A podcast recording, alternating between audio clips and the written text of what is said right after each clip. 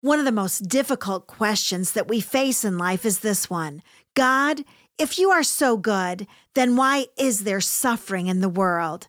I'm going to attempt to answer this question today from a biblical perspective. I hope that today's program will bring you comfort and encouragement. This is Bible teacher and author Carol McLeod as we continue our study entitled Refined finding joy in the midst of the fire. Welcome to Defiant Joy Radio with Carol McLeod. For more information about Carol, Just Joy Ministries, or her other messages, please visit our website at justjoyministries.com. And you can find Carol on Facebook at Carol McLeod, Bible teacher and author. We're also here if you need prayer. Please call us toll free with your prayer request 1 855 569 5433. That's 1 855 Joy Life. Now, let's join Carol for today's inspiring message. We've been studying the goodness of God. We've been discovering that God is perpetually, eternally, and enthusiastically good. His goodness is not based upon our behavior or our choices. The Bible says that He is good all the time, that He is good to the just and to the unjust. The Bible also says that His goodness is chasing us down. That is such good news for all of us who wonder Have I done something to deserve my circumstances? No, God is good all the time, and His goodness is chasing you down. But a question that must follow is this one If God is so good, then why is there suffering in the world? I've tried to come up with some theological and hopeful answers based on my understanding of the scriptures. Now, you might not like my answers, you might not agree with my answers, but I can promise you that they are biblical and hopeful. And I think that if you pray about them and meditate on the answers that I'll propose to you today that some of these answers just might bring you peace in the midst of your fire. First of all, we live in a fallen world. We live in an imperfect world. We live in the war zone that's known as planet Earth. Now, there is a perfect place, and that place is called heaven, and only good things will happen in heaven. This is what Revelation 21, verse 4, assures us of and he will wipe away every tear from their eyes, and there will no longer be any death. There will no longer be any mourning or crying or pain. The first things have passed away.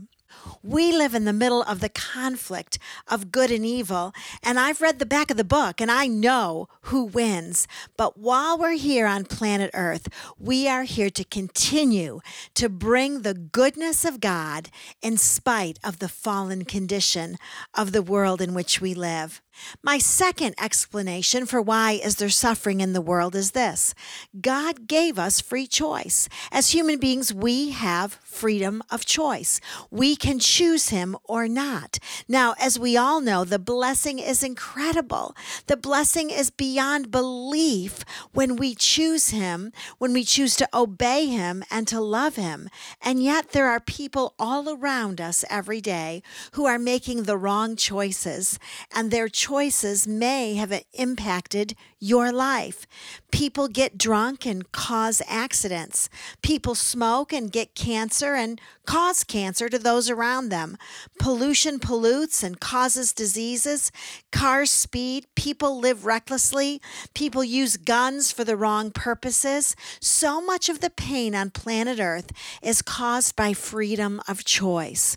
But listen, the reason that God gave us freedom of choice is a valuable one.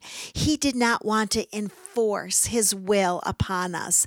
He wanted us to choose to love Him. If He forced us to love Him, that wouldn't be love at all, would it be?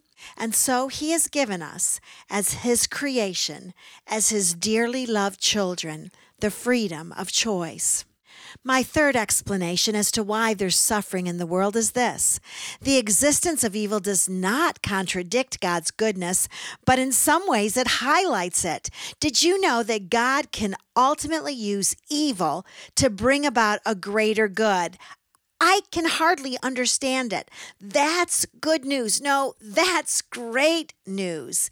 God, because He's omnipotent and because His goodness always wins, He is able to make even evil serve His greater purpose. Evil will never win as long as the God who is good all the time is in charge. Just ask Joseph of the Old Testament. Do you remember what he said in Genesis chapter 50, verse 20? He looked at his brothers and he said, You meant evil against me, but God used it for good. Oh, I love serving a God like that, that He is able to take my disappointments and discouragements and the evil things that come against my life, and He's able to turn them into good. Many of you know my testimony that I have five children on earth and five children in heaven, and I went through years and years and years of infertility, years and years and years of sending little lives back to heaven. And during those years, I didn't know how God would use that for good. I only knew that my arms were empty, my heart was empty, and I was depressed. But now, from this vantage point, as I look back at those occurrences in my life, I can tell you that I'd go through them again to be the woman that I am today. Because those dark years in my life taught me to be a defiantly joyful Christian. God took the pain of those years and He did not waste it, but He used it to create a stronger version of Carol. And then reason number four this is a good one. Because God loves you, what He allows may not seem good or kind in the moment, but it really is. To illustrate this point, let's talk about two different kinds of parents. And then I want you to answer a question for me. Which parent has more good in them? First of all, I'll describe parents a. These parents force their children to stay home at night and practice the piano and do their homework and take their vitamins and eat their vegetables and get to bed on time. Then there's the set of parents from family B. These parents allow their kids to hang out at the mall all night, play video games instead of doing their homework, eat ice cream instead of asparagus. Well, to the children, the answer would seem to be I'll take parent B. Those are the really good parents. Those are the really cool parents. Those parents get me. Those parents understand me. But down the line, who will prove to be the truly good parents? Well, it's parents set A, of course. You know, as human beings, as humanity, we cannot judge God's goodness by our standard of goodness. We are the children, and He is the good and kind and loving Father. And we must understand that God's goodness is not just what makes us feel all warm and happy inside. God's goodness doesn't magically turn him into an endless dispenser of pleasure. Rather than indulging us with what we think we want, God considers the long term effects that may keep us from what we actually need and eternally want. So we have to trust so many of these answers into the hands of the all good, always loving, all kind God. So much of our Christianity boils down to simple trust, doesn't it? Either we trust God or we don't. And then, reason number five why there's suffering in the world. Let me begin by reading to you from 2 Corinthians chapter 12 verses 7 through 10. These are the words of Paul because of the surpassing greatness of the revelations. For this reason, to keep me from exalting myself, there was given me a thorn in the flesh, a messenger of Satan to torment me, to keep me from exalting myself. Concerning this, I implored the Lord three times that it might leave me. And God has said to me, My grace is sufficient for you, for power is perfected in weakness. Most gladly, therefore, I will rather boast about my weaknesses, so that the power of Christ may dwell in me. Paul identifies his thorn in the flesh as being from Satan. It wasn't from God. God didn't give Paul his thorn in the flesh. Satan gave it to him, but God used it for a greater good. God used it to teach Paul greater dependency upon God and on his nature. And isn't that a good thing? Why wasn't Paul's thorn in the flesh removed? We don't really know. Theologians have tried to answer that question for generations, but the bottom line is we don't know. What we do know, because Paul says it, is that God used it for a greater good. You know, I do believe that God heals today, don't you? I believe that healing reveals the goodness of God. And I believe that it is His will often heal today. But always remember this that the goodness of God is revealed in a multitude of ways, and healing is one of them. Oh, and how we all want to be healed, don't we? But you know what? God's goodness is also revealed in strength and in power.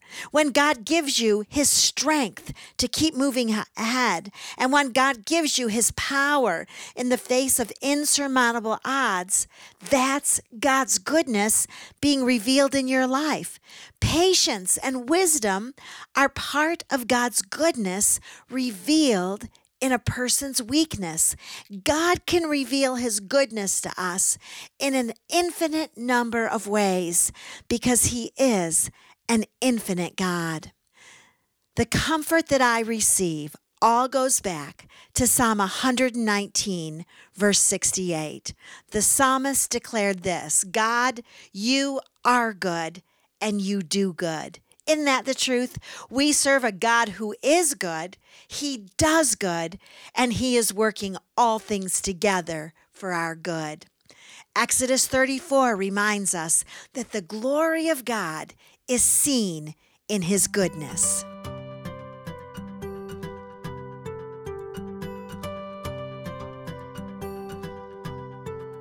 We're so glad you were able to join us today.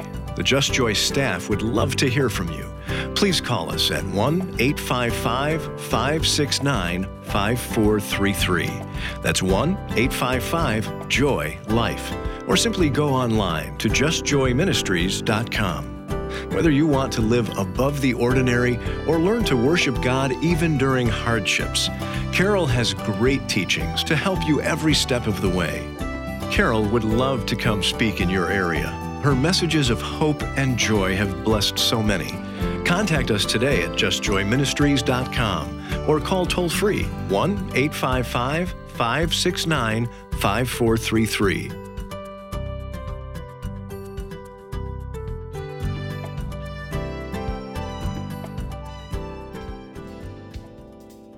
It's my pleasure to study God's Word with you and remind you to never, never, never give up.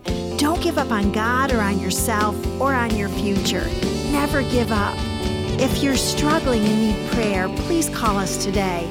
The phone number is easy to remember 855 Joy Life. Or you can email me directly, carol at justjoyministries.com. If you've been blessed by the messages and the ministry, please let us know with your sponsorship. Call us toll free 855 569 5433 or go online to justjoyministries.com.